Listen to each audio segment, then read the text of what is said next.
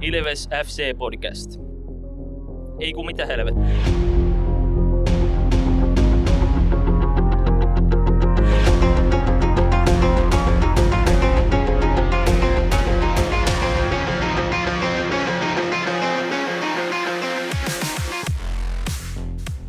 Morjes, morjes ja tervetuloa jälleen Ilves podcastin pariin. Minun nimeni on Tomi Kuusisto ja seurana takkahuoneessa asiantuntijat Santeri Kuusisto Hyvää päivää. sekä Markus Kosonen. Ja Raimon siunaamaa. Tässä jaksossa tartumme toki tähän erittäin kuumottavaan ja tunteita herättävään aiheeseen tuolta jalkapallon puolelta – Kiitoksia intro-repliikistä Jankolle käsikirjoituksen osalta ja Korhoselle lausumisen osalta. Mutta ensin siirrymme suoraan tuonne bussiin, missä tämäkin on äänitetty. Osasto 41 järjesti varsinaisen historiallisen spektaakkelin Vaasan jäähalliin – yksi kaikkien aikojen liigaotteluista väittäisin, vaikka panoksia ei välttämättä itse kentän puolella ollut niin paljon kuin monessa muussa, niin sitten puhutaan tästä tapahtumasta ja katsomospektaakkelista, niin kyllähän nyt puhutaan sen tason toiminnasta, mitä ei tässä maassa juurikaan ole nähty. Kyllä, tämä oli ainakin itselleni täysin, täysin ennen näkemätön ja ennen kokematon ö, ottelu olla, olla, olla läsnä tuommoisessa tapahtumassa, niin kyllä, kyllä, kyllä saa olla kiitollinen ja varmasti muistelen sitä vielä pitkään. Tee sinänsä yllättävää, että se on Ilves, joka tällaisen, tällaisen saa järjestymään kuitenkin, että hyvässä nosteessa. Kyllä, kyllä. Ja tämä on semmoinen tietynlainen niin kuin, äh, kehityksen jatkumo, mikä on ollut nähtävillä tuolta, tuolta tota, jo Hakemetsän ajoilta pitemmän aikaa pikkuhiljaa tota kannattajatoimintaa saatu – saatu kehitettyä ja, ja tota, enemmän ja enemmän väkeä lähtee siihen mukaan, niin, niin tota, nyt sitten tämä reissu oli tietynlainen kulminaatiopiste, mutta tuskin viimeinen sellainen, että eiköhän, eiköhän näitä nähdä lisää. Ja toivon kovasti, että, että tuota, niin, niin tulevina vuosina niin näitä saadaan enemmän kuin yksi tällainen niin kuin oikeasti isompi reissu. Ja sehän on kiinni pelkästään ihmisistä itsestään eikä, eikä siitä, etteikö niitä mahdollisuuksia olisi. Mä otan tähän väliin vielä kiinni sillä että, että siis itse seurasin peliä kotoa sohvalta hmm. ja tota, te olitte Santeri ja Tomi niin siellä reissussa mukana, niin, niin tota, teillä on varmasti hyvin erilainen näkemys, hmm. näkemys siitä, että millaista se oli ja, ja tota, miltä se näytti niin TV-välityksellä ja näin, mutta ainakin Pendo sanoi siinä haastattelussa pelin jälkeen, että M-finaali ei vedä vertoja tunnelmalle, mikä on mm-hmm. tietysti aika paljon sanottu. Tota, Kertokaa te. No tuossa kulminoitu se, mistä puhuttiin, mistä on puhuttu monesti täällä silloin, kun oli osastosta meilläkin haastateltava, niin puhuttiin siitä, että kuinka se harrastus esimerkiksi aktiiviosastolaisilla ei ole jääkiekon seuraaminen. Se ei ole se harrastus, vaan se harrastus on se kannattajatoiminta. Ja jos verrataan MM-finaalia, verrataan tällaista Ilves Vaasan Sport – jääkiekkoottelua runkosarjassa, niin toisessa on äh, suurimmat mahdolliset panokset siinä itse ottelussa, hmm. mutta toisessa on parempi meininki katsomossa, koska siellä ollaan kannattamassa, siellä ollaan harrastamassa jotakin muuta ja se jääkiekko tarjoaa puitteet sille harrastamiselle. Ja se tietysti tässä on paljon muutakin se, että eihän maajoukkueella ole mitään sellaista aktiivista faniryhmää, joka käyttäisi vapaa-aikaansa tifojen rakentamiseen. Mm-hmm. Eihän, eihän siinä ole sellaista, sitä mä oon monesti miettinytkin, että auttaisiko, pystyisikö jääkiekkoliitto jotenkin alo, alo, saamaan sellaisen prosessin alulle, että semmoinen syntyisi. Mutta siinä puhutaan kuitenkin aivan eri instituutiosta. Niin – Tämä on jotenkin tämä, äm, jos ajatellaan tällaista aktiivikannattamista ja sit, johon kuuluu tällaiset äh, fanireissut ja megamatkat, niin siinä puhutaan jostain sellaisesta asiasta, joka kulkee vuodessa ja arjessa mukana, Ilveksen kannattaminen. Maajoukkue pelaa merkityksellisiä pelejä käytännössä kerran vuodessa. Joidenkin mielestä sekin on jo liikaa. Niin eihän tässä puhuta niin toisessa puhutaan taidemaalaamisesta ja pesäpallosta, että ihan eri asioista. Mm. Että että haluatko, että tämä Ilveksen kannattaminen tuottaa jatkuvia elämyksiä ja kohottaa arjen laatua? Mm, mm. Vai haluatko, että on joku once in a lifetime juttu, johon maksetaan itsensä kipeäksi, että pääsee paikalle? Et siinä, siinä on eri asiat, mistä on kysymys. Mm, niin kyllä. sitten kun ihmiset puhuu siitä, että M-finaalissa on sponsorin maksamia satoja lippuja, se nyt kuuluu siihen touhuun. Että näin se vaan nyt on, että tuskin sinne koskaan saadaan samanlaista meininkiä. Joo, ehkä verrokko oli tässä sinänsä vähän niin kuin huono, mutta ainakin, että Pende oli itse vakuuttunut, että oli, oli sieltä tuntui siellä hallissa että olla siltä, että nyt on jotain erikoista käynnissä, erityistä. No se on tosi siistiä, että tuo oli Michael Learin ensimmäinen peli tuolla Pohjois-Amerikan ulkopuolella. Mm. Tässä oli niin eri perspektiiviä. Sitten on just joku Emeli Suomi, joka on ollut mukana tässä koko, koko periaatteessa matkan, kun on ollut tämmöinen niin kuin nousujohden, jo, noususuhdanne tässä sekä Ilveksen toiminnassa että myös kannattajatoiminnassa, niin niin, tota noin, niin eri perspektiiviä varmasti siellä po- kopin sisällä. Ja olihan se siisti kuulla molempien joukkueiden pelaajien huulilta, että, että kuinka, kun siellä alkulämmöissä jo, siellähän huudettiin mm. kilpaa. Niin, Mm. niin se, että kuinka pelaajat oli ihan täpinöissään, niin kuin, että nyt, nyt että ihan erilainen fiilis oli pelata. Joo, Niin, kyllä. kyllä ihan varmasti. Ja pitää sekin ottaa tässä nyt niin kuin vielä tikun nokkaan, että kyllähän niin kuin parhaita paikkoja tehdä tuommoinen reissu on Vaasa monestakin syystä, mutta yksi syy on se, että se, se halli on akustiikaltaan vähän erilainen kuin toi meidän Nokia-areena. Et, et kyllä kyllä tota ihan varmasti sielläkin, jos, jos 2000 ihmistä huutaa ja laulaa ja pomppii samaan aikaan, niin kova meno saadaan tonne ratamettäänkin, mutta kyllä se silti, kun on vähän tuommoinen pienempi halli, kattoo matalammalla ja siellä, siellä vedetään niin kuin chanttia tohon malliin, niin se, se, se ihan eri lailla kuuluu sinne vaihtopenkille asti. Et se on varmasti yksi tekijä myös tuossa, että miltä se on tuntunut pelaajista pelata. Mutta vielä itselle, itselle se kohokohta silti oli sitten pelin jälkeen. Se, se tota, vedettiin sitä hyppää, jossa Ilves oot ja joukkue on siellä kentällä hyppää, hyppimässä kanssa. Ja se oli kaikista paras siinä Ilveksen ö, omassa fiilisvideossa näkyy tämä takaa kuvattuna se niin kuin pelaajien näkymä, että miltä se näytti. Kun siellä, mm. siellä, tiedätkö, kukaan ei ole lähtenyt sieltä katsomasta pois, siltä se näyttää siitä kulmasta, koska tietysti vaasalaiset on lähtenyt, mutta Ilves-fanit ei, niin, niin se pääty on edelleen täynnä ja kaikki hyppii ja laulaa samaa mm. biisiä, niin kyllä se vaan niin kuin, ihan uskomaton kokemus, että edelleen tulee niin kuin kylmät väreet, kun miettii. Toinen syy, miksi Vaasa on hieno paikka pitää tällainen matka on se, että Vaasassa on myös hyvällä tasolla kannattaa kulttuuri, vaikka ei varmasti ole sillä tasolla, mitä se on Mestiksen parhaina vuosina ollut, mutta kyllä heilläkin oli hieno tifo siellä. Että, että, ja sitten se, että justin alkulämmöissä, että molemmat päädyt aloitti sen meiningin jo etukäteen, niin, niin tota, eihän, eihän Vaasalla nyt ole siis samanlaista massaa tällä hetkellä, kun ei joukkuekaan menesty ja näin on pienempi paikkakunta ja näin, mutta, mutta tuota noin niin, ihan, ihan hyvää, hyvää tota, sparrausta tuli sieltä. sieltä Kyllä päivästä. joo, ja heillähän oli joku, joku kannattajaryhmän syntymäpäivä tai joku vastaava meininki siellä, mikä varmaan vähän sitten sai, sai vielä tuota lisää väkeä liikkeelle ja sitten tietysti varmasti halusivat näyttää myös, että pystyvät vastaamaan Ilves-kannattajien invaasioon, mutta, mutta tota, joka tapauksessa niin tosi, tosi hienosti laittavat kampoihin, että se on, se on hieno nähdä, että siellä kuitenkin, vaikka joukkue ei ole ihan hirveästi nyt menestystä niittänyt tällä liikataipaleella, niin edelleen siellä jaksaa porukka niin kuin käydä peleissä ja käyttää ääntä. Tästä on luettavissa, että Ilves jotenkin voitti siis tämän kannattajataistelunkin vai onko näin? No tietysti itse on vähän puolueellinen ehkä tässä sanomaan, kun olin siellä toisessa päädyssä, mutta kyllä käsitykseni on se, että molemmista päistä ihan hyvin meteliä, meteliä lähti, mutta kuitenkin sitten loppupeleissä se volyymi, volyymi oli suurempi siellä, siellä tuota Ilveksen päädyssä, mutta No sähän, tämä on vaan mun sähän, käsitys. sähän Markus sitä live-lähetystä kuuntelit, niin kummasta kuuluu enemmän huuto? No kyllä se oli sen verran filtteröity, että molemmista päädyistä kuulu, mutta tota, Okei. Okay. Kyllä, kyllä mä niin kuin väittäisin, että se me Ilveksen päädystä tuli enemmän, koska oli vain sitä massaa enemmän siellä. Että kun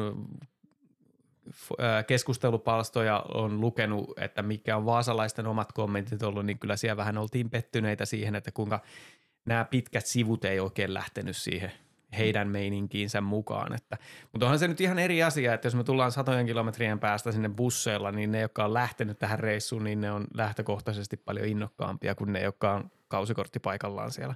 Niin, ja nyt kun, nyt kun otit tuon asian puheeksi, niin sitten taas tämä kääntyy tämä keskustelu nyt sitten niihin huonoihin puoliin, niin se on nyt sitten se, että sitten tuossa Ilveksellä sitten oli esimerkiksi tässä nyt tämä Saipa-peli, jossa käsittääkseni sitten koitettiin kanssa taas uudestaan ottaa vähän niitä pitkiä sivuja mukaan siihen hommaan, että ottelun alussa äh, tota, äh, koitettiin tätä äh, vuorohuutelu yksi rakkaus, yksi seura meidän Ilves Tampereelta ja eihän se nyt vieläkään oikein lähtenyt. Et kyllä se vaan on vaikea niin kuin saada niin kuin sitä ei-kannattaja katsomon porukkaa mukaan siihen toimintaan. Että kyllä se vaan ottaa aikansa ja, ja niin kuin se vaatii semmoisen tietynlaisen hetken sitten.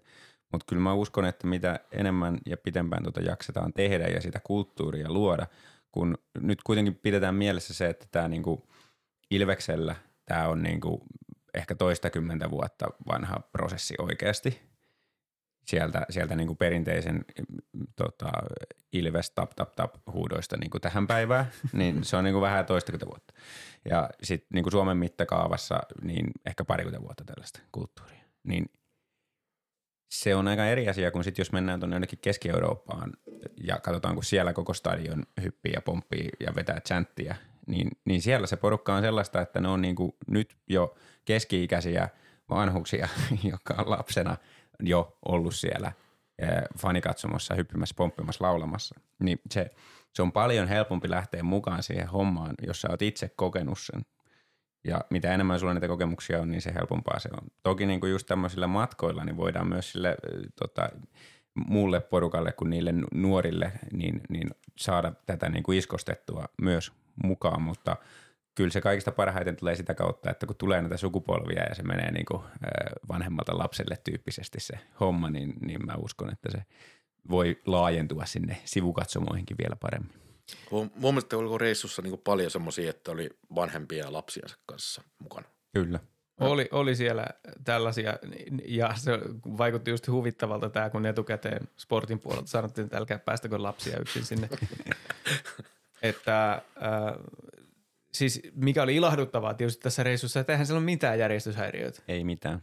Et, ja, ja järjestelyt oli sillä viimeisen päälle, että, että tota, ei, ei mulla ainakaan ole mitään valittamista järjestelystä muuta kuin tämä, että ähm, nämä saniteettitilat olisi voinut olla nykyaikaisemmat, mutta, mutta ei, ei tarvi ehkä sinne mennä mm.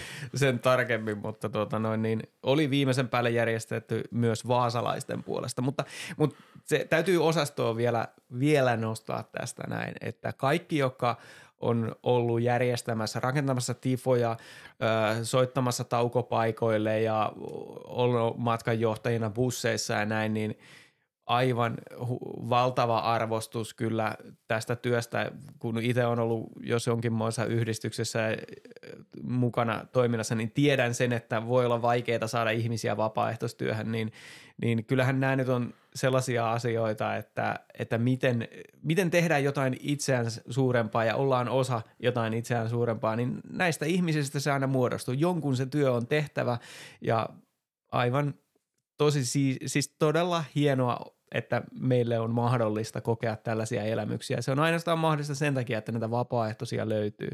Että, että pistäkää ää, jäsenhakemukset vetään osastolle, jos ei vielä ole, niin, niin tota, he saavat lisää, lisää pontta sitten myös tuleviin, tuleviin koitoksiin. Juurikin näin. Ilves Podcast.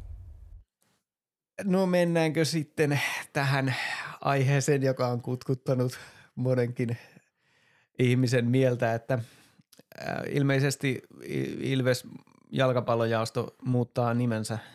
Ja, ja tota, sehän, on, sehän on tällaiselle lähes sata vuotta vanhalle seuralle tosi, tosi hyvä juttu, että ruvetaan uudelleen brändäämään tässä näin, että onko se ko- itse herätän kysymyksen, että jos – joukkueen nimi on nyt Ilves FC, niin missä vaiheessa se liikevaihto halutaan nostaa niin korkealle, että se pitää muuttaa Lynx FCksi sitten.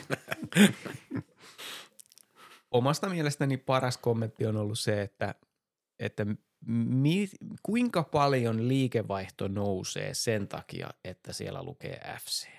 Mm. Montako euroa tulee kassaan? Koska jos Niklas Salmista on uskominen, niin tässä on todellakin taustalla taloudelliset puolet. Meidän pitää rakentaa tarinoita, uusia asioita ja kehittää liiketoimintaa. Tässä on aito halu kehittää yritystä ja seuraa eteenpäin. Siis mm. mun on vaikea nauramatta lukea tätä. Mm. Ilves FC antaa mahdollisuuden kehittää ja luoda uusia asioita ja tarinoita, joiden kautta voimme saada lisää liikevaihtoa ja kehittää toimintaa. Hei, okei. Okay.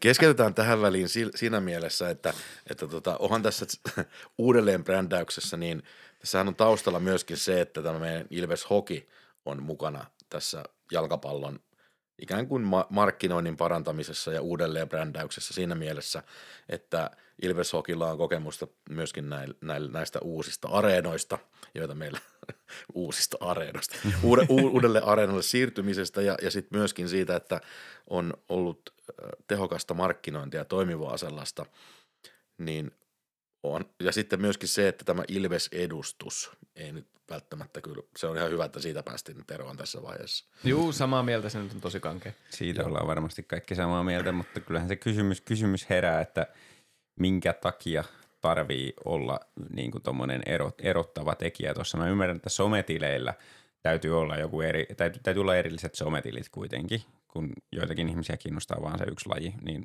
vaikka kuinka halutaan yhteistyötä, niin täytyy olla erilliset sometilit.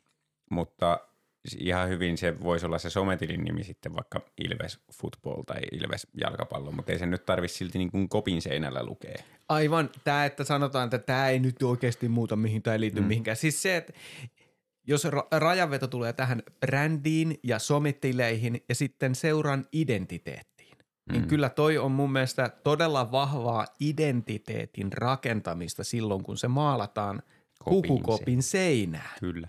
Se on joku asia, minkä pelaajat näkee joka päivä. Mm. Joo, toi on ihan totta, totta jännä, että se tuli sinne seinäänkin, mutta mm. mut kuitenkin sarjataulukossa ollaan edelleen Ilves jalkapallossakin. Että. Mm. Se on tietysti siis tärkeä ja sille, se niin kuin, mä myös ymmärrän sen kansainvälistymisnäkökulman sillä lailla, että, että kyllähän niin kuin, jääkeikon puolellakin niin on vähän, vähän niin kuin koitettu sitä, että miten, mitenkä siellä nyt sitten kun ollaan CHL, niin mikä sen pitäisi olla sen nimen siellä ja näin. Ja mä ymmärrän siinä, että koitetaan hakea vähän jotain semmoista niin kuin selkeää, helppoa brändinimeä sinne ulkomaille. Mutta mut jos sellaisiakin niin kuin kokeillaan, niin miksi sitä pitäisi käyttää Suomessa suomenkieliselle yleisölle myös, niin sitä mä en ymmärrä ollenkaan. Ja sitten toinen, mitä mä en ymmärrä, niin on se, että miksi se on FC. Et miksei se sitten ole football, vaan yksinkertaisesti. Koska mu- mun mielestä – tämä on vaan mun mielipide, mutta mun mielestä FC tarkoittaa niin kuin football club, joka olisi suomeksi jalkapalloseura. Ja mun mielestä mun päässäni Ilves on monilajiseura.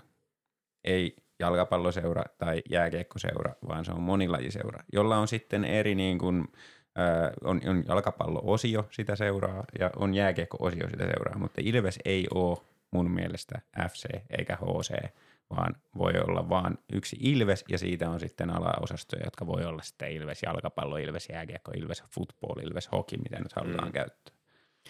Tämä, että pitää olla sometilit erottua mm. toisistaan, se on mm. yksi asia ja se on mm. semmoinen käytännön asia. Kyllä. Joka ei olla, ei sillä rakenneta mitään identiteettiä, että mikä sun Instagram-tilin nimi on. Mm. Niin kuin, se on aivan yksi ja sama mulle. Mutta sitten tämä justiin, että maalataan sitä tänne pukukopin seinään ja niin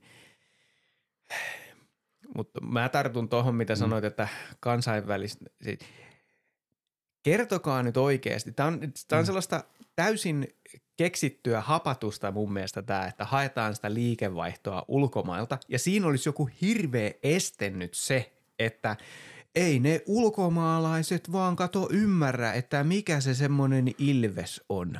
Että onko tämä joku norjalainen bändi vai, vai mikä. Hmm. Et, no ottakaa selvää. Ihan oikeasti. Jos hmm. kiinnostaa, niin varmaan otat selvää. Että ei se nyt, tämä on sama asia kuin on, olemme aikaisemminkin puhuneet varmaan tässä Ilves Hockey keskustelu, mikä on ehkä joskus ollut, niin, niin se, että kun ulkomaalainen tulee Tampereelle, niin pitääkö kaikki ravintolat olla englanninkielisiä nimiä? Et eikö ne mm. oikeasti ulkomaalaiset osaa sen verran niin opetella, mikä on ravintola? Mm. Joo. Tota, niin, oliko sulla siihen vielä jotain? No ei ehkä mitään informatiivista.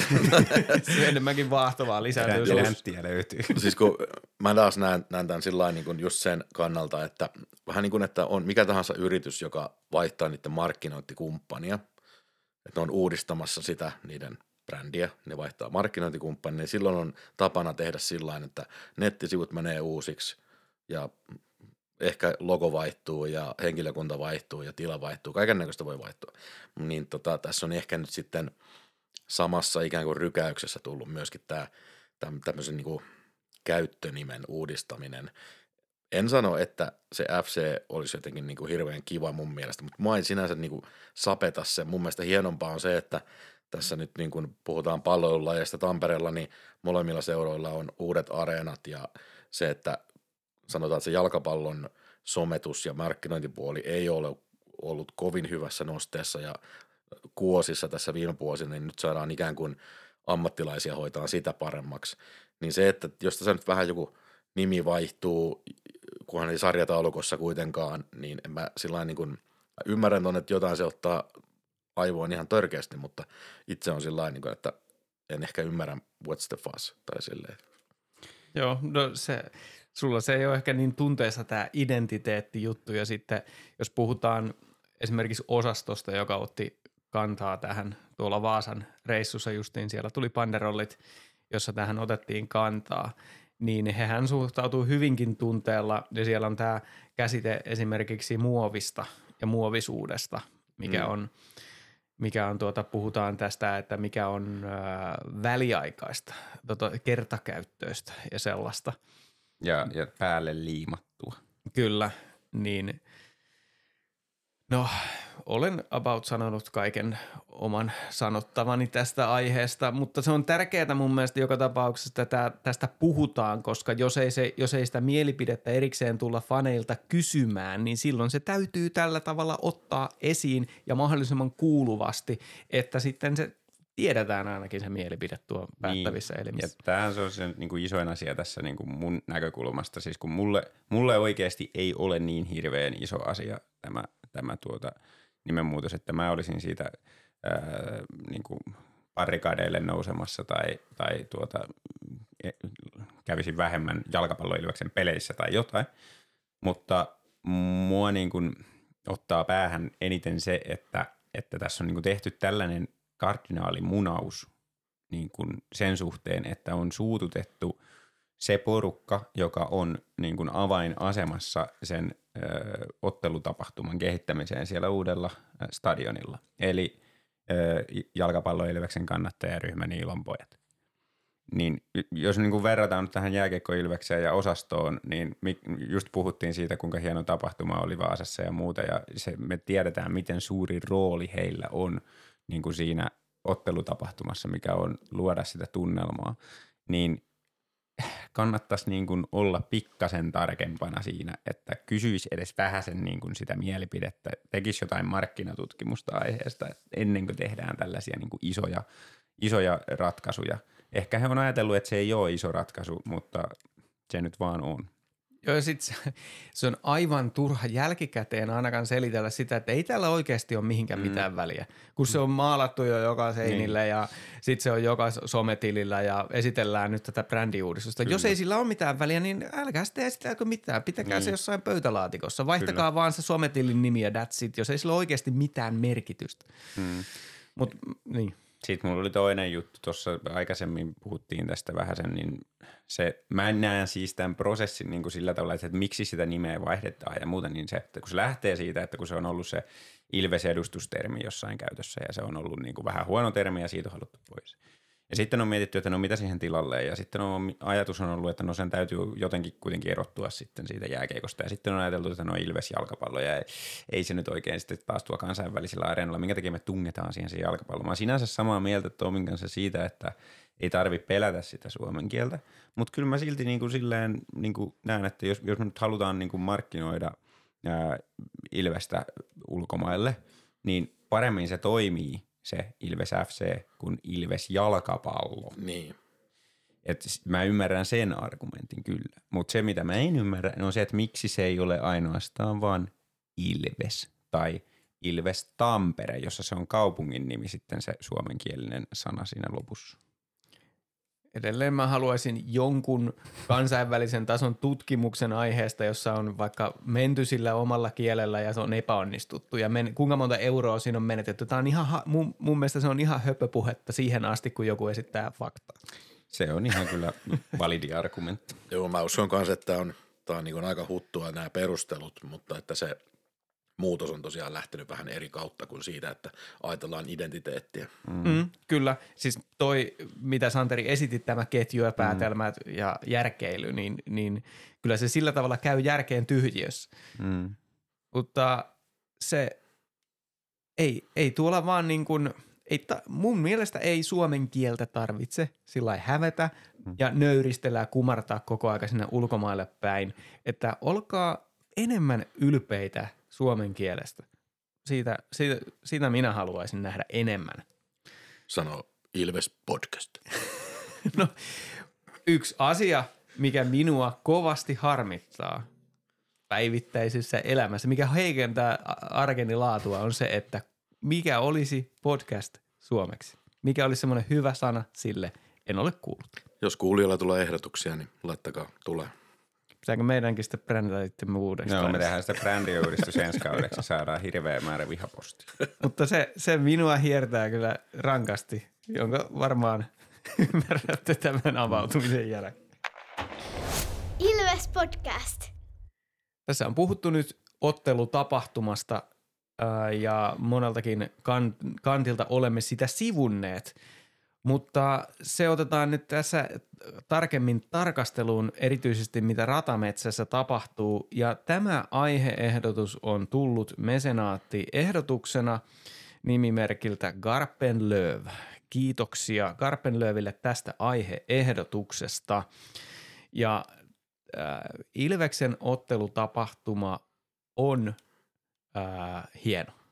On varmasti liikatasolla parhaimmista. En nyt ole kaikkien joukkueiden alkusouta nähnyt, mutta jos otetaan toi paikalliskilpailija siihen vertailukohdaksi, niin olemme edellä ja meillä on samat fasiliteetit, samat paikat, äh, sama paikka ja samat mahdollisuudet, niin, niin olemme siinä edellä – ja tähän nyt liittyy hyvin monta elementtiä. Jos ajatellaan ottelutapahtumaa ihan siitä, kun ihminen tulee sinne ää, ulkooville, siitä se mun mielestä lähtee. Että miten, miten on se sisääntulo, mitä siellä aulassa tapahtuu ja sitten mitkä on palvelut käytävillä ja mitä tapahtuu ennen peliä, pelin aikana ja pelin jälkeen. Niin tota, sanotaan, tässä on niin monta, monta näkemystä, että mä heitän nyt vaan teille – tyhjän kankaan, että alkakaa maalata. No ihan ensimmäisenä niin haluan ottaa kiinni tähän tota, Garpenlövin erinomaiseen alustukseen, minkä meille, meille tästä teki, niin olen samaa mieltä siitä, että, että tuo alkushow on tosi hyvä, niin kuin Tomi sanoi. Mutta kyllähän se niin kuin, fakta on se, että sitten taas niin kuin sen ottelun muut osiot, niin eihän niissä sitten oikeastaan tuu enää kauheasti muuta. Et se on sitten se peli ja totta kai sitten osaston iso rooli siinä, että millainen tunnelma sinne halliin luodaan.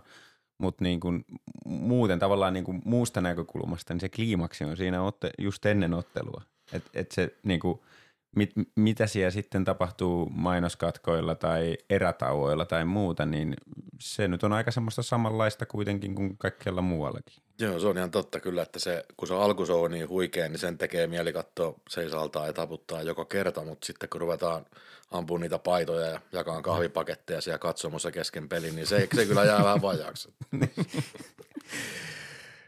Tämä on semmoinen asia, mistä on kova kisahännän veto, että osasto haluaisi sen, että musiikki kokonaan pois, että he saisivat laulaa ja hyppiä siellä 60 minuuttia. Se olisi se pääosa, mitä sillä kuuluu.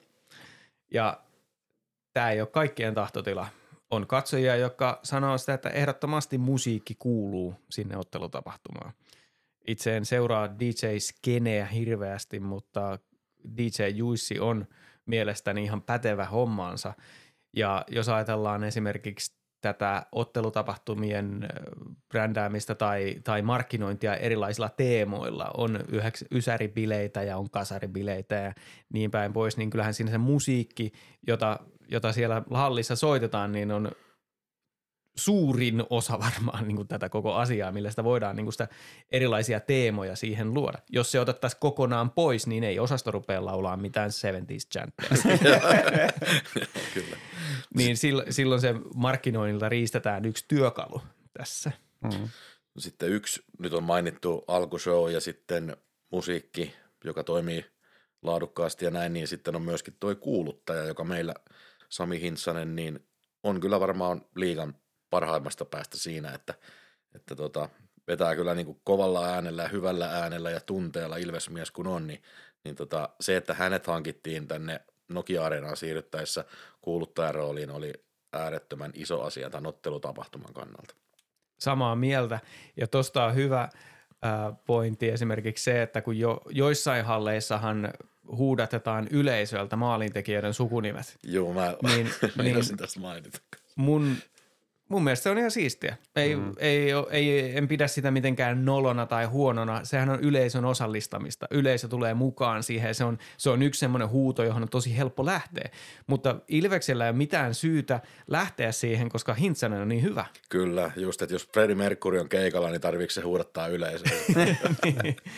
niin, joo, ja sitten toi, toi niinku just senkään takia mun mielestä ei tarvi, että – pitää olla erilaisuutta, että ei kannata kopioida kaikkea muilta, että mieluummin, mieluummin pitää kiinni niistä omista jutuista, että senkin takia mun mielestä hyvä, että jos paikalliskilpailijat esimerkiksi tekee tuota huudattamista, niin meidän ei kannata siihen lähteä. Mun täytyy sanoa, että mä en ole ikinä tykännyt siitä, siitä huudatuksesta, varsinkin kun se yleensä suhteellisen heikko kuuluttaja mm. yrittää esittää innostunutta ja antaa yleisölle sen vuoron huutaa sen sukunimen, niin mm. se kuulostaa aina jotenkin niin teennäiseltä, kun se ei vaan toimi.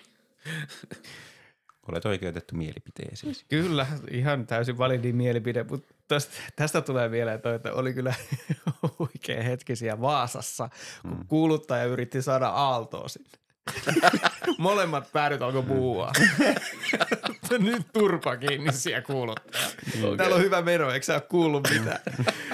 Kukaan ei, ketään ei voi, oikeasti voinut vähempää kiinnostaa. On nyt hiljaa. Oli, oli kyllä vähän huonoa paikkaa tullut sinne. Se kuuluu sinne M-finaaliin tuommoista. Ja toi on nimenomaan sitä, mitä osasto tarkoittaa, kun ne puhuu muovista. Toi, mm. toi on semmoinen asia, koska siis se on niin kuin päälle liimattua ja, ja tota, et se, se ei ole lähtöisin silloin niistä kannattajista itsestään, vaan se tuodaan ulko, ulkopuolelta, työnnetään siihen, että nyt toimikaa näin, niin silloin se ei niin kuin ole sitä, mitä sen pitäisi olla sen kannattajatoiminnan. Mutta toi on, puhutaan siitä väliaikamusiikista, tai siis niin kuin katkoilla soittavasta musiikista, niin se on kyllä tosi vaikea asia niin kuin – muodostaa itselleni mielipidettä, että mikä se olisi se oikea ratkaisu, koska mä haluaisin, että se niin kuin, ö, meininki olisi sellainen, että siellä ei tarvitsisi soittaa musiikkia ja, ja se pauhu olisi semmoinen niin kuin se oli Vaasassa tuossa pelissä. Että olisi niin kuin, ö, sellainen meteli ja sellainen meininki ja tunnelma siellä, joka on lähtöisin siitä yleisöstä, niin se, se olisi mun mielestä niin kuin huomattavasti parempi kuin se musiikin soittaminen ja se olisi sen arvosta, että voidaan luopua näistä niin kuin erilaisista teemoista tai niiden välittämisestä musiikin kautta. Mutta mä en niin kuin, ole ihan varma siitä, että, että niin kuin, mitä se oikeasti tekisi, jos, jos nyt niin kuin vaan vedettäisiin jarrua ja lopetettaisiin seinään se musiikin soittaminen siellä katkoilla. Niin mulla on kyllä semmoinen pieni epäilys, että niin kuin tavalliselle satunnaiskatsojalle, joka sinne halliin tulee, niin se ottelutapahtuman arvo laskisi, koska se ei vaan riitä tällä hetkellä normi runkosarjan saipapelissä se meininki ottamaan sitä koko hallia haltuun 60 minuutiksi plus katko. Siis niin kuin mun mielestä on täysin oikeastaan niin kuin naurettava ajatus, että hallissa ei soittaisi musiikkia, ei se tule ikinä tapahtuun. Mutta Vaasassa tapahtui, siellä ei soitettu musiikkia koko sen pelin No se, se on hyvä, se mm. on hyvä, mutta justiin puhuit sitä Saipasta tuossa välissä, niin, niin, niin tota, joka tapauksessa sinne se DJ tarvii tilata sinne halliin pelin ajaksi ja ehkä sillä voisi olla sitten enemmän pelisilmää tai valtuuksia siihen, että missä kohtaa soitetaan musaa ja missä ei, mutta kyllä sinne sitä tarvitaan. Ja kyllä sitä myös katsojat, puhut keskiarvokatsojista tai näin, niin, niin kyllä ne niin myöskin sitä odottaa, jotka ei ehkä itse ole siinä kannattamisessa elä niin samalla tavalla mukana kuin fanikatsomo.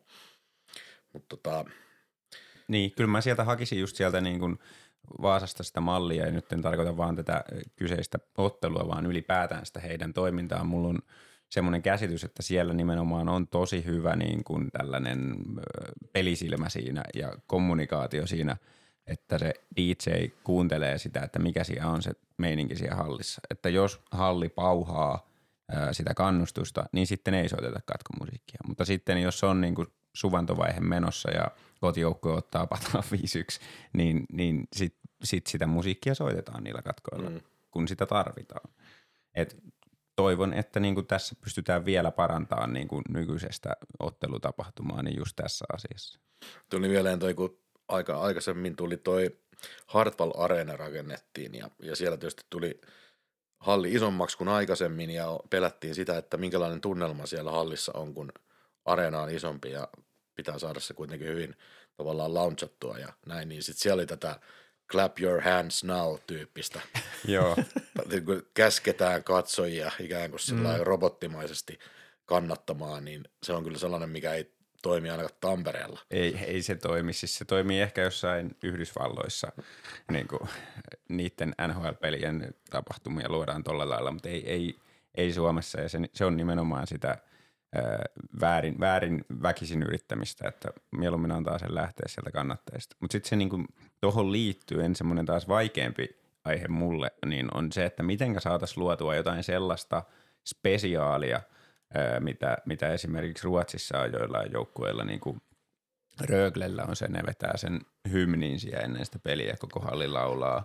Hymni on aika semmoinen liberaali termi käyttää sellaisesta ruotsalaisesta iskelmästä. No se kuulostaa, kun ne ruotsalaiset vetää sen yhteislaulun, niin se kuulostaa hymniltä. Mä arvasin, että joku vetää Ruotsin tähän peliin mukaan. Mm. Ja tota, mä olin valmistautunut siihen sillä tavalla, että pitää, pitää kun vertaillaan näitä kulttuureita yleisesti Ruotsissa ja Suomessa, puhutaan, Ruotsissahan on se ollut kuinka, kuinka paljon pidempään tämä kulttuuri mm. olemassa ja se on periytynyt jalkapallon puolelta, missä taas on ihan hirveä meininki jalkapallopeleissä, kun taas mm. Veikkausliigassa noin niin kuin nakkikioskin kirosanat kuuluu sinne Huutoa kentälle. ei tukku makkarajonossa. Niin, Juuri näin, niin, niin että mä en tiedä, onko se niin kuin Ruotsin malli, joka on periytynyt sieltä jalkapallosta jääkiekkopeleihin, niin onko se se, mitä haetaan sitten Suomessakin, mutta kyllä siihen niin kuin jonkinlaista sovittamista tarvitaan, koska ruotsalaiset ja suomalaiset jääkiekkofanit on kuitenkin vähän erilaisia. Kyllä, mutta sitten taas niin kuin, kyllä jos mä mietin jotain patasydäntä biisinä, niin voi, kyllä mä voin kuvitella, että, että tuota, niin, niin Porissa hallissa yleis, koko yleisö vetäisi sen niin kuin jossain sopivassa kohtaa ilman, ilman tuota, että niitä käsketään. Mutta ei, ei, ei vissiin ole siellä ainakaan perinteeksi vielä muodostunut, mutta silleen, että jos on niin hyvä biisi kuin esimerkiksi se on, niin se voisi onnistua. Mutta Ilveksellä ei ehkä ole vielä sellaista. Jonkun pitäisi se tehdä. Hmm. Jonkun pitäisi se tehdä. Ja kun olisi joku intohimoinen Ilves henkinen hyvä säveltäjä ja sanottaja, niin siitä vaan tekemään. Mutta oikeastaan ei edes tarvi mun, mun mielestä ei tarvi olla edes super Ilves henkinen, jos osaa tehdä hyvän biisin. Hmm. Onko se laulu niin kuin se teidän mielestä se, mikä tekee niin kuin ottelutapahtumasta paremman? Ei se ole ainoa, ainoa tapa, mutta se nyt oli se, mikä mä keksin. että mä tässä koitan ko- kauheasti olen koittanut miettiä esimerkiksi sitä, että miten niillä mainoskatkoilla nyt voisi tehdä. Mm. Tai erätauoilla. Siis se on, on fakta, että suurin osa erätauolla lähtee kaljalle tai, tai jätskille tai johonkin. Niin mitä siellä nyt sitten voisi tehdä?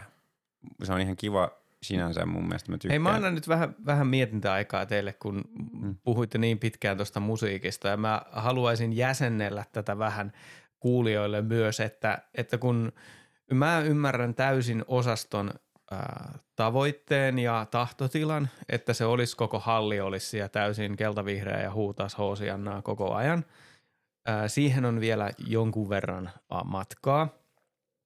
Niin siihen asti, kun niin, siihen asti, ää, kun niin suuri osa niistä, jotka halliin tulee, on sellaisia fanaattisia kannattajia, jotka nimenomaan tulevat sinne sen ottelutapahtuman nimenomaan sen kannattamisen takia, niin siihen asti Ilveksen organisaationa täytyy yrittää jollain muulla tavalla saada myytyä niitä lippuja. Siitähän tässä on kysymys. Saadaan ne ihmiset sinne halliin maksavina asiakkaina. Ja sitä varten järjestetään näitä ää, teemailtoja. Se on se syy, miksi niitä järjestetään, että mä näkisin niin, että Ilves yrittää brändäytyä ja asemoida itsensä jonkinlaisena ää, niin kuin viihdeorganisaationa, että ihmiset vois ajatella sillä että hei, mitäs hauskaa voitaisiin tehdä? No mennään Ilveksen peliin. Mm. Että se olisi tämmöinen asia ää, Ilveksen asiakkaille. Ja osasto ei ajattele taas sitä, ei heillä ole sellaista taloudellista äh, tavoitetta tässä, vaan he haluaa sen tunteen sinne. Kyllä. Mutta siihen on vielä pitkä matka, että se tunne sinänsä myisi niitä lippuja. Ja mm. nyt ei voi tehdä sellaista niin kuin Santeri ehdotit, että otetaan joku täyskäännös tässä näin, mm. koska sitten se voisi karkottaa osan niistä ihmisistä ja mä väitän, että silloin osastokin häviä, häviäisi, koska jos se yleisömäärä lähtisi merkittävään laskuun, mikä on se riski, jos, nyt, jos on annat mitään arvoa tällä Ilveksen markkinoinnille, niin että jos sitä muuttasit, niin sitten yleisömäärä lähti laskuun, niin osastokin häviäisi siinä. Niin – Tämä on semmoinen monimutkaisempi palapeli, mutta ollaan oikealla tiellä. Ja sitten tämä, kun puhutaan tästä laulusta, niin semmoinen Ilves-hymni nyt olisi semmoinen, jos ajatellaan, että joka kausi tulisi muutama peli, jossa 10 000 ihmistä saataisiin sitä laulamaan, niin kyllähän siitä tulisi sellaisia somepostauksia, että kyllä moni ihminen mm. sanoisi, että minäkin haluan olla mukana tuossa porukassa. Että tämmöisiä pieniä askelia, askelia kun otetaan, niin, niin tota, se homma etenee.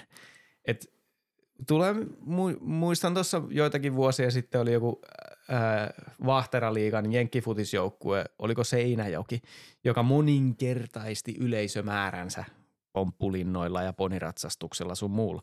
Että saatiin niin kuin sitä oheistoimintaa siihen. Mm. Niin onko se nyt sitten väärin, että ne sai myytyä niitä lippuja? Eihän se tarkoita mitään fanikulttuuria vielä. Mm. Mutta sitten taas tullaan tuohon, mitä Santeri kuulutit, sellaisia osaston synnytystalkoita, että täytyy saada niitä lapsia sinne ja seuraavaa sukupolvea. niin jollain se täytyy niin kuin saada se alkuun sekin mm. homma. Ja kun kaikki, jotka äh, olette – joilla on perheenjäseniä, jotka on mahdollisesti merkittävästi nuorempia ja joita yritetään kasvattaa tähän kulttuuriin, että hei, ratamettään on kiva mennä, jäähallissa on kivaa. Niin ei se ihan vielä siinä neljä, neljän vanhana välttämättä ihan kaikille tule se, että, että hei, muistan kaikkien pelaajien lempinimet ja pelinumerot mm. ulkoa. Että sinne täytyy joku muu juttu saada. Ja itse on yrittänyt tätä jälkikasvulle saada ja mielestäni on onnistunut, koska nyt ollaan päästy siihen pisteeseen, että se jääkiekko on itse asiassa se, mikä siellä kiinnostaa, eikä vaan se pehmis tai jotain muuta. Kyllä, kyllä toi on hyvä pointti just. Ja muistutus siitä, että siellä hallissa käy paljon muutakin väkeä kuin ne intohimoiset niin kuin kannattajat. Siellä, siellä on niitä muitakin kohderyhmiä, jotka täytyy huomioida ja lapset on yksi tosi tärkeä siinä. Että siellä täytyy olla juttuja – jotka on sen lapsen mielestä kivaa, että se haluaa tulla sinne uudestaan. Ja totta kai niin kuin lapsikin näkee sen, että jos siellä 10 000 ihmistä pauhaa ja laulaa, niin se on vaikuttavaa ja, ja se on ihan siistiä. Mutta se yksistään ei välttämättä riitä. Ja tunnebisneksestä tässä on kysymys. Mm. Ja musiikki on semmoinen, joka vetoo tunteisiin. Mm. Ää, mutta vetooko osaston chanttääminen kaikkien tunteisiin? Niin kuin jos ajatellaan sitä, että sitä musiikki poistettaisiin, se osasta vaan chanttää. No eihän se aina ihan täysin vireessä ole. no Mutta äh, toi, että sitten kun se massa olisi tarpeeksi suuri. Niin sitten sit, sitten. Mä olin Mut, just sanomassa sanomaan. Mm, kyllä, se, mä oon ihan samaa mm. mieltä. Ja mä haluan, että se kehittyy enemmän siihen suuntaan, mitä tuo mm. Vaasassa tapahtuu. Se, se olisi niin kuin aivan sairaan siisti. Mm. Mutta se ei ole vielä siellä. Mm. Ja ne stepit, mitä sinne päin voidaan ottaa, niin on just se, että, että on sitä pelisilmäisillä DJillä ja kyllä nykyäänkin Ilveksen peleissä, niin en tiedä tuleeko joka pelissä, mutta aika monesti on ollut ö, yksittäisiä katkoja tyyliin yksi tai kaksi katkoa per erä, jossa ei soiteta musiikkia. Et niin kun annetaan aina välillä se tila sille mm. osastolle ja vähän niin kuin kokeillaan, kuunnellaan, kuinka hyvin se lähtee sinne halliin, halliin niin kuin leviämään. Ja yksi osa on myöskin se, että jos tapahtuu pelissä jotain erityistä, niin sitten seuraavalla pelikatkolla soikin joku, joku tota, sirkusmusiikki tai jotain muuta vastaavaa. niin, niin, tai esimerkiksi just, just, niin, no joo, kyllä, toi on hyvä. Sitten näytetään myös videolta, jos tapahtuu jotain kyseenalaista tauoa. Sekin on ottelutapahtumaan kuuluvaa. Juu. Mitäs, jos ujosti vielä keskustellaan tästä, mitä ennen peliä ja pelin jälkeen tapahtuu esimerkiksi siellä aulassa, niin ootteko kuinka kartalla tai ootteko kuinka olleet kuuntelemassa pelaajahaastatteluita ennen ja jälkeen pelin? Jonkun verran. Onko niillä minkälainen lisäarvo siihen kokemukseen? No, ei mulle kauheasti. Mä en, mä en tiedä, onko mä niinku kovin tavallinen ihminen, mutta mua ei, niinku, mua ei itselleen ihan hirveästi inspaa noin pelaajien haastattelut esimerkiksi, kun niillä hirveän harvoin on mitään oikeasti sanottavaa. Mm. Minusta pelaajien haastattelut toimii nämä hikihaastattelut. Mä oon ollut oikeastaan vuosikymmeniä sitä mieltä, ne on ihan turhia, mutta olen tässä nyt kääntänyt kelkkani sen takia, koska ne on nimenomaan se, joka tuo sen fiiliksen sieltä jäältä. Hmm. Että kun ei se tarvi muuta kuin vähän, vähän sellainen niin kuin hikisen näköinen kaveri siinä sanoo, hmm. että täytyy pelata paremmin näin serässä. Niin, oma niin, peli. Niin, oma peli, just näin. Niin, niin eihän sinne, niissä siis tiedollisesti ole mitään hmm mutta se fiilinki, että mm. me päästään myös niinku sinne pelaajien tasolle ikään kuin, se on se, se, on se mitä se tuo. Tuossa taisi olla Karpenlövin alustuksessa jotain niinku siihen liittyen, että kun niinku NHL on näitä hikihaastattelua tehdään sieltä niinku kaukalon laidalta, jopa kentältä tai, mm. tai siitä niinku penkiltä, niin, niin taitaa olla kyllä tuo TV-sopimus vähän siinä, siinä tota esteenä, että sellaisia voitaisiin järjestää tavallaan – se olisi enemmänkin sille, myöskin sille yleisölle, joka on siellä hallissa se haastattelu, kun taas mennään sinne käytävään ja tehdään se siellä, niin, niin se ei välity sille mm, yleisölle. Kyllä. Mutta tota, tuosta taitaa just olla nämä käytännön järjestelyt ehkä siinä esteen. Mutta niitähän tulee siis niin kuin sen niin kuin erätauko alkaa, niin Joo. silloinhan siellä tulee. Joo. Mm. En tiedä, pitäisikö niin kuin mainoskatkollekin tulla semmoinen – mm. ennemmin kuin se kahvipaketin arvonta. niin. niin, kyllä se niin kuin... Ne on kyllä siis ihan turhia, siis sillä katsojan kan, kokemuksen kannalta ne arvonnat. Mm. Toisaalta niin, mainostaja. Niistä varmaan mainos. jotain rahaa saadaan, mutta, mm. mutta saisiko se nyt jotenkin sitten niin kuin enempi tämän tyyppistä sisältöä niin kuin en tiedä, onko tällä kaudella ollut, mutta viime kaudellahan ainakin muistaakseni Ilveksellä oli somessa näitä viikkokertauksia, jotka oli jonkun kellosponsorin niin kuin 60 sekuntia. Mm. Ei, nyt, ei nyt mainita, mikä kellosponsori. No kun ei no, ne ole meille maksanut mitään, niin. niin. mutta, mutta tämmöinen tiedätkö, konsepti, että se oli niinku viikon kertaus jotain, tota, niinku, että mitä, mitä niinku Ilves-uutiset tavallaan 60 sekunnissa edellinen viikko. Ja se oli sen sponsorin nimen alla. Ja tosi mm. niinku, hyvä idea. Mm. Niin saisiko jotain tällaista? Niin kuin sinne halliinkin niille, niille mainoskatkoille. Että se on jonkun sponsorin segmentti, mutta sitten se sisältö olisi kuitenkin niin kuin kiinnostavaa. Eli just vaikka jotain haastatteluja tai, tai jotain kohokohtia edelliseltä viikolta tai edellisestä ö, matsista tai jotain, mm. jolla saisi vähän sitä fiilinkiä myös kuitenkin.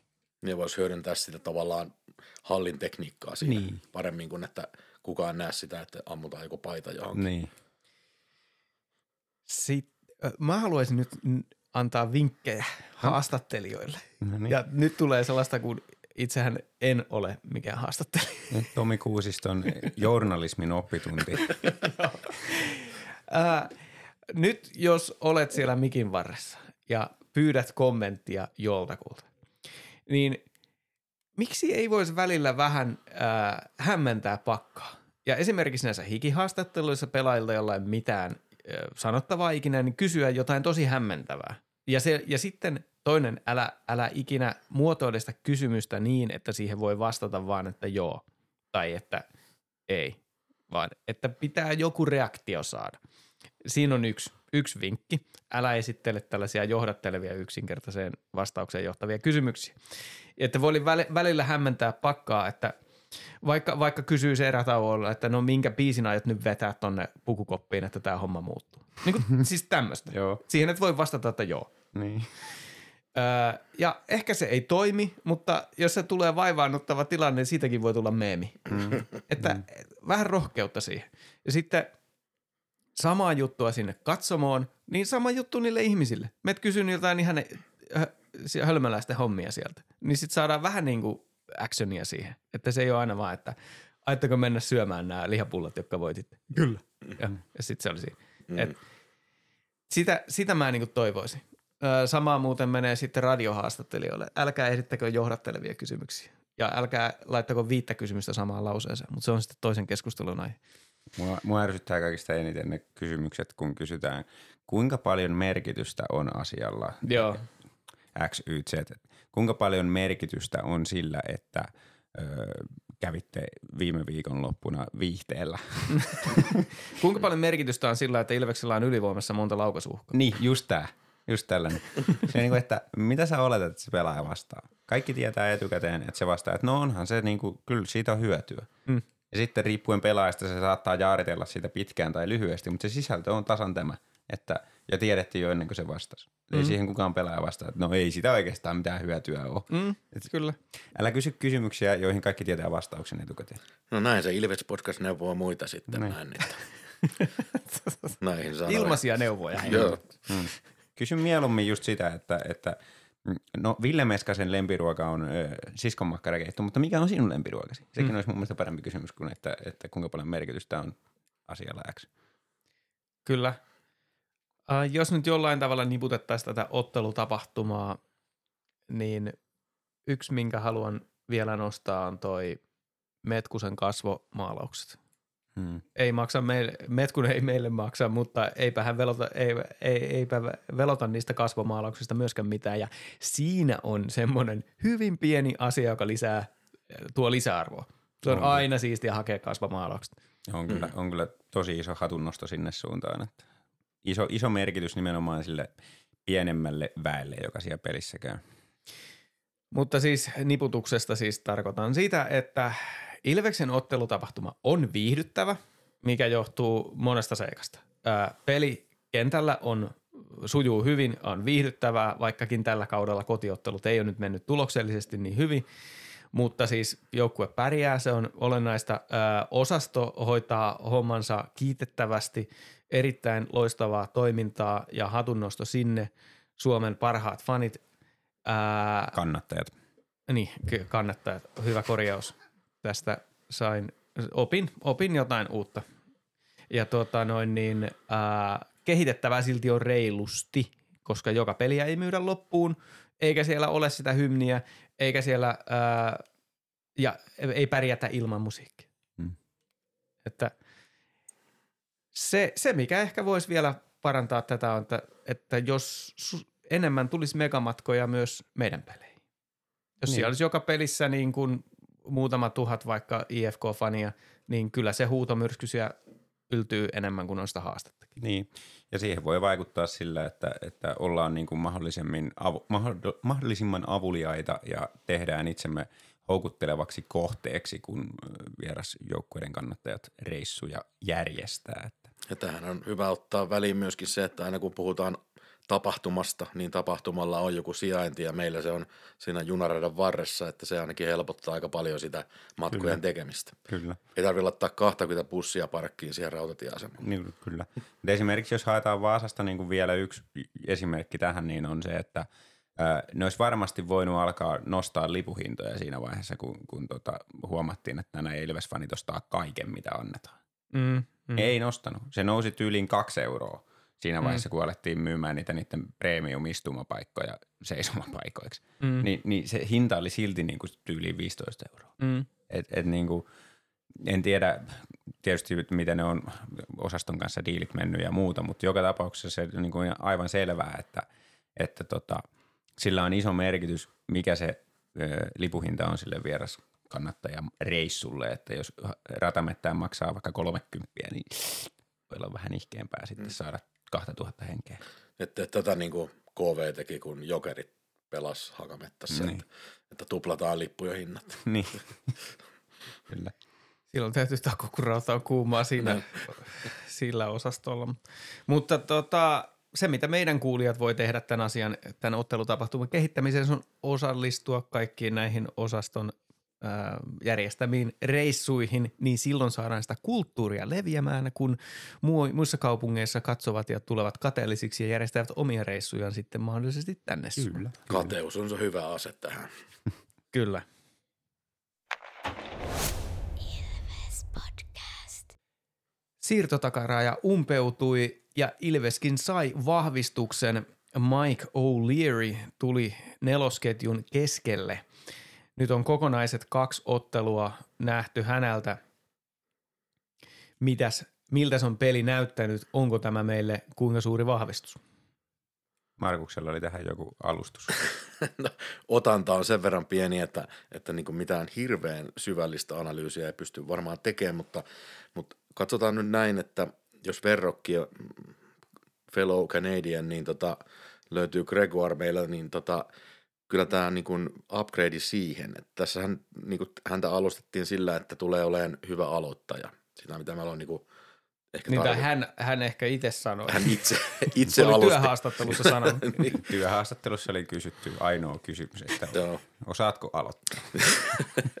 Mutta mut jos katsoo siihen, siihen että tota, ähm, hän on ollut ainakin omasta mielestään hyvä aloittaja Pohjois-Amerikassa ja sitten siirtyy Eurooppaan ja Suomeen, missä on erilainen aloituskulttuuri ja näin, niin ekassa pelissä sitten olikin aluksi vaikeuksia siinä, että tota, äh, hävisi aloituksia ja, ja tota, oliko siinä nyt sitten kahdeksan aloitusta, kolme voittoa, niin se on siellä alle 40 toi prosentti. Joo, mutta tuohon pitää heti kyllä ottaa kiinni no. sitten, että, että jos katsoo ne kyseiset aloitukset, niin, niin siinä oli kolme, mitkä hän voitti, kolme, mitkä hän hävisi ja kaksi, jotka meni tasan. Ja ne molemmat, mitkä meni tasan, niin vastustajan laiturit oli nälkäisempiä, joten hänen prosenttinsa oli nyt sitten No, mutta se reilusti oli alle ky- 50. Niin, mutta se on yhtä vaille viisi, yhtä aloitusta vaille 50. Niin, tosta- niin. Joo, joo. Siis nimenomaan tämä on se mun pointti. Joo, tämä on se mun pointti, Me- että me ollaan jos puhuttu- ne laiturit olisi ollut aktiivisempia, mm. niin se olisi ollut heti ekassa pelissä yli 50 se prosentti. Nyt taas nämä aloitukset kiihdyttää tunteita Pilves-podcastissa, mutta, mutta siis juu, tähän, tähän olin oikeastaan tulossa siinä, että, että niin kuin ollaan aiemmin puhuttu, että se laitureiden peli siinä aloitustapahtumassa vaikuttaa sen keskushyökkäjän aloitusprosenttiin, mm. mutta toisaalta sitten kun tämä toinen peli tuli toki Saipaa vastaan, mutta toki myös, että Saipa oli siinä pelissä aloituksessa parempi, mm. että siellä oli palvellakin jotain 40 varmaan aloitusprosentti, mutta, mutta tota, nyt, nyt on kuitenkin niin kuin hän, hän on päässyt sellaiselle, sellaiselle tota, Oliko 10 kautta 15 saipaa vasta?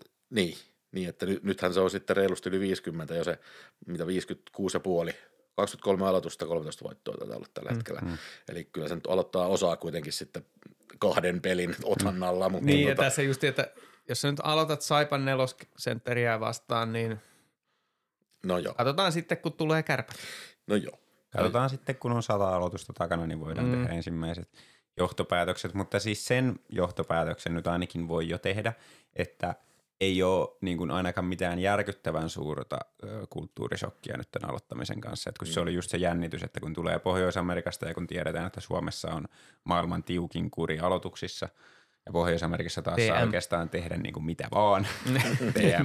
niin, niin, niin, tota, niin, niin siihen, että ei ainakaan sellaista niin kuin järkyttävää shokkia, missä häntä koko ajan oltaisiin niin kuin varoittamassa joka aloituksessa ja että olisi ottanut jo pari kakkosta siitä, niin, niin niitä ei ole nähty. Niin se on lupaava merkki. Joo, kyllä sillä ihan, ihan tota, hyvät kädet näytti olevan tuossa niin kuin Saiva-pelissä ainakin esitteli sellaista, että esimerkiksi kun Gregoirin kohdalla on ehkä vähän jäänyt se hyökkäyspelin hyöty aika pieneksi, niin tota, O'Learyllä näytti kuitenkin olevan sellaista vähän niin kuin pelimiehen haluaa pelata sitä hyökkäyspeliäkin, että et tota, siinä mielessä on tähän mennessä näihin esityksiin nähden ihan, ihan tyytyväinen ja pitää kuitenkin tosiaan muistaa, että hän on niin kuin täysin uudessa kiekkokulttuurissa ja vasta pelannut kaksi peliä. Että Kyllä. Mun, mun silmään on vaikuttanut vähän sellaiselta varman päälle pelaamiselta ja sitten sellaista vähän tunnustelevaa, katselevaa, että ajatellaan puolustuspelaamista, että ei nyt sataprosenttisesti ole pysynyt se oma mies vielä kiinni, mutta sitten se palaa siihen, että, että hei, mä menen tuohon maalin eteen, niin kyllä sieltä joku ukko sitten löytyy. Joo. Ja sitten siitä on ehkä vähän yllättynyt, että en ole ainakaan vielä havainnut minkäänlaista ää, niin kuin etua, mitä hän toisi tässä fyysisessä pelissä.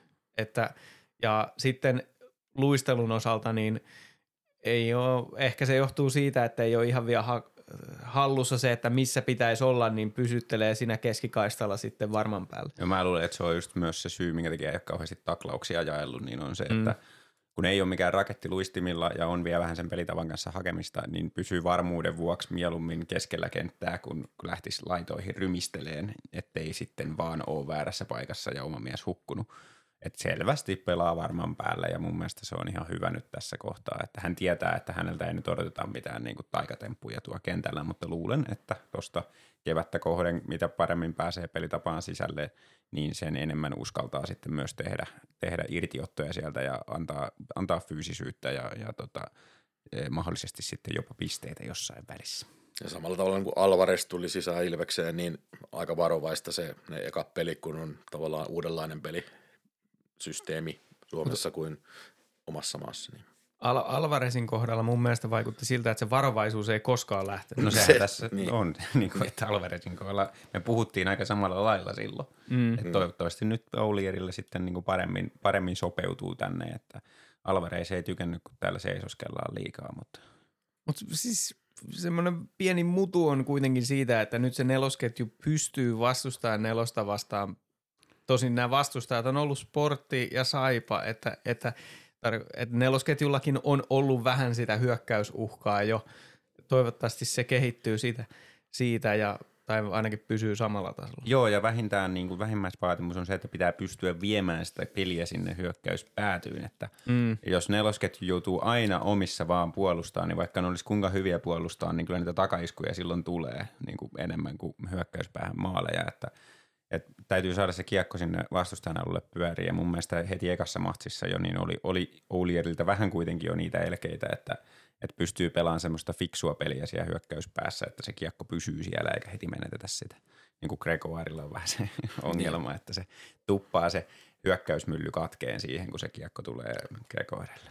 Nyt kun näistä meidän ulkkareista tässä höpistiin, niin oletteko pannut merkille, että on Glendeningillä ei ole pisteen pistettä tässä helmikuun aikana – Taitaa olla 0 plus 0 ja plus 2, seitsemän peli. No, tämä puolustajien pisteiden teko, niin se on kanssa, että mitä enemmän liigaa seuraa tai jääkiekkoa seuraa, niin sitä vähemmän alkaa kiinnostaa niin kuin se, että missä joku pelaaja on pistepörssissä, kun siihen vaikuttaa se roolitus niin älyttömän paljon. Silloin alussa, kun Glendeningi tuli, niin se laitettiin saman tien ykkösyyveeseen ja sitten pari viivaveto tai muutama viivaveto sieltä osu, niin sitten kohisten ollaan siellä pistepörssin top 10, top 10 pakeista. pakeista niin, niin, no nyt ei pelaa enää ykkösylivoimaa. Kun niin, Niku pelaa sitten. Niin, aivan. Ja sitten tämäkin, että Nikukan ei ole tehnyt yhtään maalia Ilveksessä. Ja Mistä se johtuu? No se johtuu siitä, kun siellä on neljä muuta maalintekijää siellä yli, ylivoimalla, niin se Ilveksen ykkösuhka ei ole siellä viivassa. Se on uhka, mutta se ei ole se, minkä, mihin niin kuin sitä yritetään pelata. Se voi olla, että se pudotuspeleissä sieltä sitten nostaa päätään taas. Niin, kyllä. Ihan vedän vertauksen nyt vaikka Ville Meskonen. En nyt ole tarkistanut, että paljonko, mikä hänellä on pistesaldo ja suhde, mutta – se, että mutu on se, että aika paljon enemmän on nyt syöttöpisteitä tänä vuonna tullut kuin, kuin tuota maaleja verrattuna aikaisemmin on aina Ilveksessä ainakin niin pauvuttanut nimenomaan niitä maaleja. Niin joku tilastoja analysoiva voisi tästä vetää johtopäätöksen, että se on nyt ruvennut pelirakentajaksi ja se on niin kuin muuttanut pelityyliä ja muuta, niin eihän siinä siitä ole kysymys, vaan kysymys on siitä, että se pelaa ylivoimassa siellä päätyviivalla niin kuin syöttölautasena. Mm. Et niin kuin, ei siitä niitä maaleja tehdä ja se on niillä pakeilla ihan sama juttu siinä, että se kuvio, mitä siellä YVssä pelataan, niin se vaikuttaa tosi paljon siitä, että, siihen, että paljon niitä pisteitä tulee. No, mä nyt sanon nämä no. tilastot, kun kerkesin tuosta hakemaan, niin Meskasin tilastot tältä kaudelta 5 plus 13. Niin. Niin 1, 2, kolme, neljä, viisi kautta putkeen aikaisemmin oli tehnyt enemmän maaleja kuin syöttäreitä. No niin. Ei ollut ihan väärässä Mutunin kanssa. Ja ne aikaisemmatkin on ollut 9 plus 11 ja 6 plus 7, että silloin on mm. niin pienestä ollut kiinni sekin, että maalintekijästä on tullutkin pelintekijä just niin.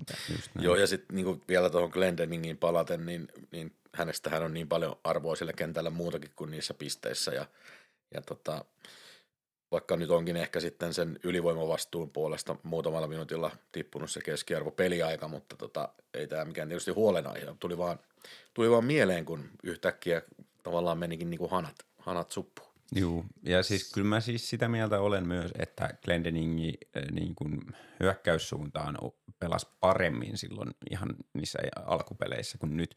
Ja siinä on mun mielestä vähän ollut sitä, että on pikkasen mukavoitunut nyt tuohon liikan meininkiin, että on huomannut, että hänen tasonsa riittää tänne varsin hyvin, niin sitten ei ole sitä semmoista näyttämisen halua ihan joka matsissa. Että mä luulen, että toi tuosta taas kevättä kohden sitten, kun panokse kovenee, niin Glendeningikin alkaa taas pelaa vielä paremmin ja saamaan niitä pisteitäkin enemmän.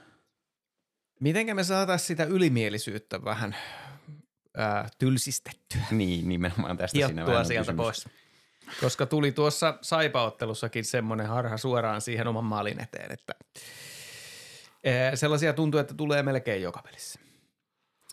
Ja sitten se, mitä alussa kehuttiin, että hänellä ei tunnu ikinä olevan kiiressiä, mutta siis mm. välillä voisi olla vähän kiirekin, niin.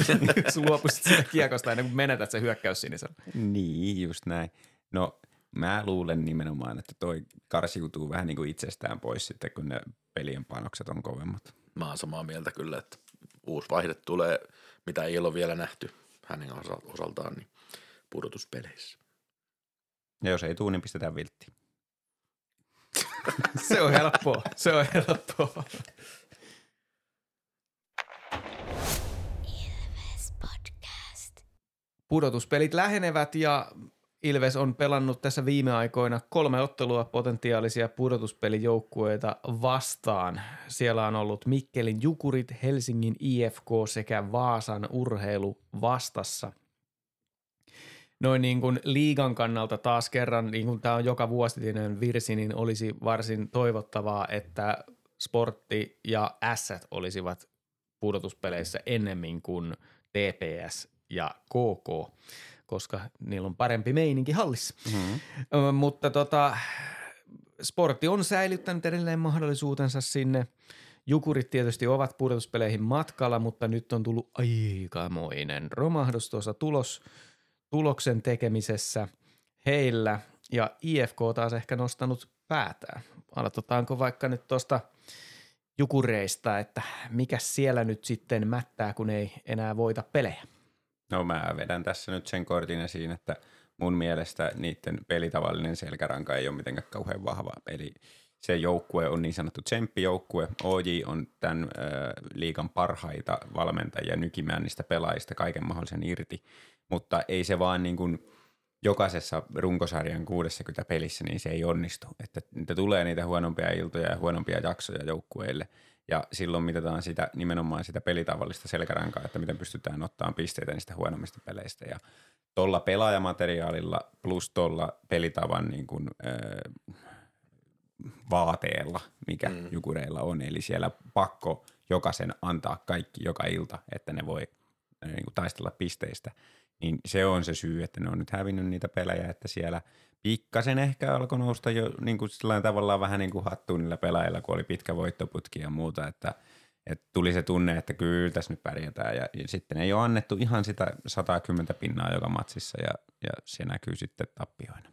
Kyllä ja Oji itsekin on sitä kommentoinut, että, että joukkue menestyy ainoastaan tuo Jukurien joukkue sillä, että ne tekee sen sataprosenttisen suorituksen – ja nyt kun se on pikkasen ruvennut putoon se suoritustaso ja hän on itsekin sen huomannut, niin sen jälkeen näitä tappioita alkaa tulee. Että se, se on just, nyt kun mennään pudotuspeleihin, niin tota, voi olla, että Jukurit on tosi haastava vastus, mutta se ruuvin pitää olla koko ajan niin kuin täysillä ja jos aikaa, niin kuin, aikoo loppuun asti mennä, niin tulee myöskin nämä valmennukselliset taktiset kuviot siihen soppaan mukaan, niin tota, en välttämättä Jukureille nyt kuitenkaan hirveän pitkää kevättä odota siinä mielessä.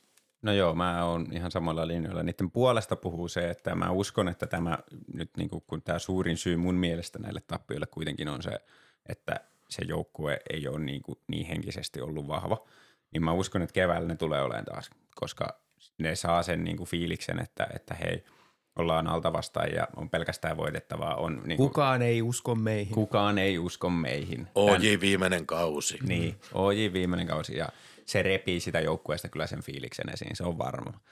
Niin se, to, se puhuu niiden puolesta. Mutta sitten samaan aikaan mä en edelleenkään usko siihen niiden niin kuin, äh, pelitavalliseen monipuolisuuteen, siihen, että ne pystyisi vastaamaan siihen, kun se peli menee aika taktiseksi sitten. Mm. Ja samaan aikaan tuomarilinja muuttuu entistäkin niin kuin painivammaksi, jolloin, jolloin se menee vielä enemmän siihen niin kuin shakkiin se peli niin mä en usko siihen, että niiltä löytyy, löytyy sitten niitä variaatioita ja kykyä pelata sitten niin kuin eri tavalla ja sovittaa sitä vastustajaan, vaan ne tulee vetään sillä niiden flow-kiekolla niin kuin, ja kaatuu saappaat jalassa jossain vaiheessa. Ja ne voi olla tosi vaikea vastustaja, jos ne niin kuin, saa sen eh, hulluuden päälle ja sen oikeanlaisen flown siihen tekemiseen ja voittoa siihen heti al- sarjan alkuun ja näin.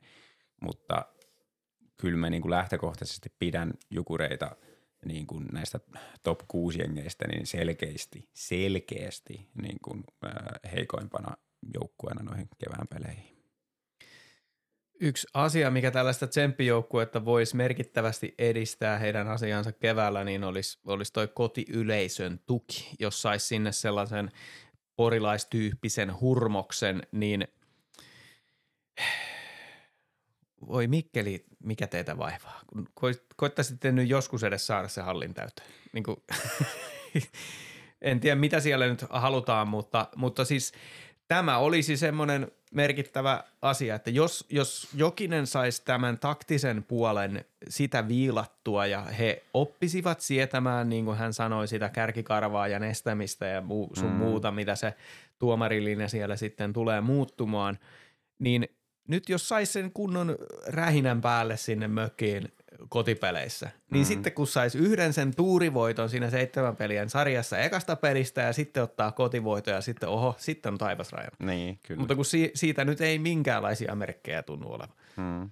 niin sen nostan kyllä isona uhkakuvana. Ja onhan, kyllähän tämä nyt aika karulla tavalla täl, tällä hetkellä toi liigan sarjataulukkoa kun katsoo, niin siinä näkyy nämä, että – kellä sitä rahaa on ja kellä ei, ja Jukurit on se ainoa poikkeus siellä. Näin on. Että, että jos heidänkin tarunsa päättyy nyt pudotuspelien siihen heidän ensimmäiseen kierrokseensa, eli ei, ei sääleihin, vaan siihen neljännesfinaaleihin, niin kun nyt liikaa sitä markkinoi, niin, niin, tuota noin, niin se on sääli. Se on sääli mun mielestä. Se olisi kiva, että he pääsisivät hämmentää sinne top neljään. Näin on. No oli, olisi, mutta siis aivan niin kuin ylitse pääsemättömän hieno suoritus Jukureilta OJin aikana tai kokonaispaletti. On totta kai, totta kai. Ei, ei sovi aliarvioida laisinkaan sitä. He ovat tuoneet lisäarvoa myös liikalle, että joku pelaa eri tavalla. Näin on. Ja sitten meillä on Helsingin IFK. Onko noussut jopa yhdeksi varteen otettavimmista mestaruusuhkaajista Ilveksellä? On kyllä, ja tähän niin kuin suurin syy on se, että, että tota Jori Lehterä vei joukkueen huukkiin siiville. Mm.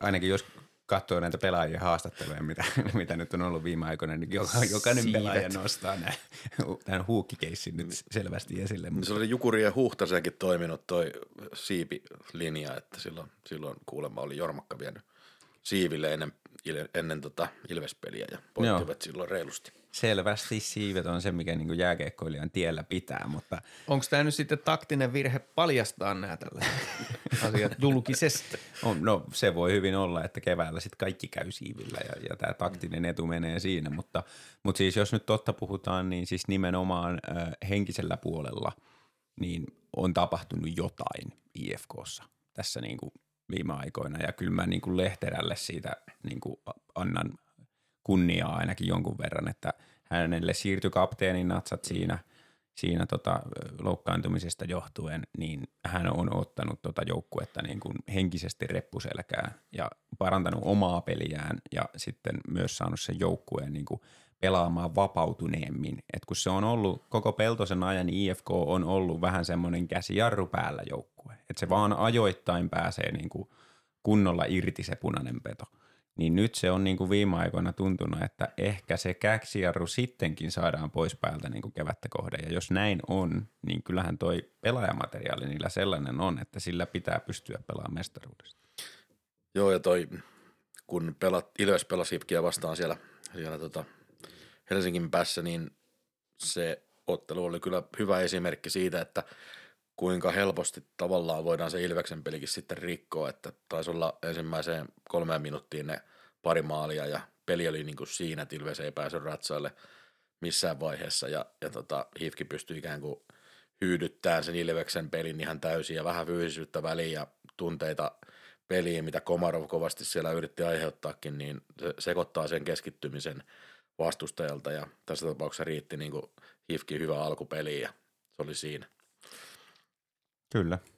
Joo, siis ris- riski on toi, että jos Ilveksen maalivahtipeli pettää, ja sitten se, mitä me on aikaisemminkin puhuttu, että toi henkinen kantti meidän puolella, niin, Mm. niin IFKlta löytyy kyllä sitten aseet siihen, että miten siihen heikkouteen pystytään hyökkäämään. Nimenomaan heillä löytyy laaja maalintekijäpotentiaali sieltä. Uhkanahan heillä on ollut se, että onko Peltosen peluttama kiekko ollut vähän heille epäselvää ja onko muuttunut konemaiseksi suorittamiseksi, mutta tämä, tämä on mielenkiintoinen, että kun kapteenin kausi on keskellä, menee keskeltä poikki ja siellä natsat vaihtuu toiselta, toiselle pelaajalle, niin se on sitten saattaa olla se piristysruiski. Mm. Niin. Mutta tämä on, tää on tosi jännä, koska aikaisemmin, jos syksyllä oltaisiin kysytty, tai niin kuin mekin varmasti puhuttiin, niin en pitänyt IFKta minkäänlaisena kandidaattina, niin, niin, niin nyt muuta kuin sen rosterin puolesta. Mm. Niin nyt on muuttunut sillä että, että pelikans ehkä se pahin vieläkin, mutta kyllä se IFK nostaa päätään. Mitä muita joukkueita, muista joukkueista en ole niin huolissani kuin IFKsta.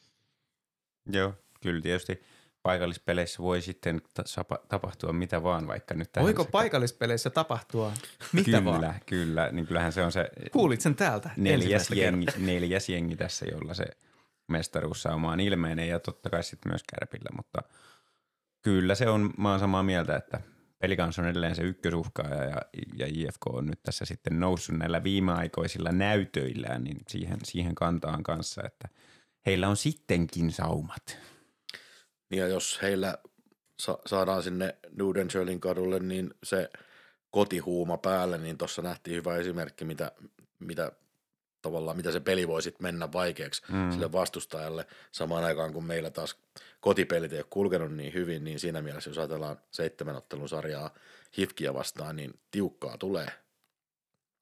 Jep. Mutta otetaan nyt vielä kiinni tuohon Vaasan urheiluun.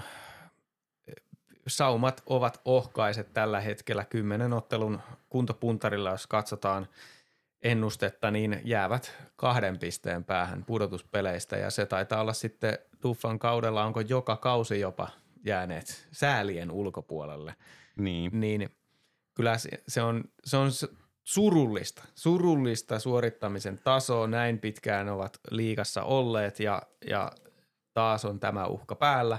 Kokenut valmentaja ja en tiedä budjetista, mutta noin niin kuin ulkopuolisen silmin vaikuttaisi, että olisi Tuffan aikana niin kuin paras joukkue kasattu tälle kaudelle, että kyllä nyt olisi pitänyt sitä tulosta tulla. Kyllä, tämä on Vaasan kiiston äh, ka- kaikkien aikojen kallein joukkue. Niin, mutta jos, jos nyt kuitenkin kairaisivat itselleen tien sinne pudotuspeleihin, niin minkälaisia chanceja an- annat? No tässä nyt kun puhuit siitä Jukurien eh, tuota, kuudennen kenttäpelaajan puutteesta, niin vaasalaisillahan se olisi aivan ilmeinen. Ja sitä kautta kyllä ne saumat on siellä sellaiseen ää, porilaisen mm, tota, yllätyksen, niin kuin miettii se yksi kausi silloin aikanaan, kun ne mestaruuden voitti, niin kyllä se mahdollista Vaasallekin on. Et se on hyvin, hyvin ohkainen se sauma. Ja se peli ei todellakaan näytä siltä, että sillä voisi mitään palaa haastaa näitä isoja jengejä. Että siellä miehiä hukkuu niin kuin, puolustusalueella ja, ja tota, ei, ei niin kuin vaan tunnu riittävän millään tavalla. Mutta kyllä se sauma siellä on. Se on kuitenkin silleen leveydeltään semmoinen yhden ketjun joukkue, missä, missä se yksi ketju on parempi kuin vastustajan vastaava ja sitten loput on jotain sellaista ylijäämäkuraa. Ei edes kuraa, vaan ylijäämä. Ei kelpaa edes siihen niin kuin muuraamiseen. joo, mutta joo, siis se mitä sanoit tuosta, että, että Vaasassa olisi varmaan, voi olla playoffissa vaikea, vaikea tota se voittaminen varmasti, että se on, olisi kyllä kiva nähdä sporttiplayereissa, mutta tota, tietysti niin hirveän pitkiä, pitkiä tota mahdollisuuksia ei tuossa tuolla rosterilla näe ja, ja näin. Isoin, isoin semmoinen este mun mielestä ää, on se maalivahtipeli pitäisi Juu. olla aivan eri luokkaa kuin mitä se on nyt ollut, että et jos, he, jos toi ää, Sien maalivahti olisi tuo Vaasassa, niin, niin tota, sitten puhuttaisiin vähän eri kategoriasta. Joo, että kun se- tuntuu, tuntuu taas porilaisilla ei ehkä ole sitten tuota, sitä ykkösketjua, mitä, Näin. mitä ne on vaasalaisilla. Näinhän se on. Että pitäisi löytää ihan uusi taso sieltä maalivahtiosastolta kuin mitä tähän saakka on nähty. Ilves Podcast. Oli meillä tässä pussillinen aiheita vielä lisäksi, mutta oli- riittääkö nämä? riittääkö nämä? No joo, ei ehdi nyt enää käsitellä muuta. Tulee hard out. Öö, vo, olisi voitu puhua tuomaritoiminnasta ja kurinpidosta, mutta on mm. niistä kyllä puhuttu tässä vuosien varrella, niin voitte kelailla niitä. Kelakkaa vanhat klipit, me ollaan edelleen samaa mieltä ja oikeassa kaikesta. Ja Grönborgille kymppitonnin seteli. Nyt mun täytyy kysyä, mikä, oliko tämä se nappula, mitä mun piti painaa? Se on just toi nappula, paina sitä. Tämä oli Ilves Podcast. Minun nimeni on Tomi Kuusisto ja seurana takkahuoneessa olivat Santeri Kuusisto. sekä Markus Kosonen. pitäkää arkilaadukkaan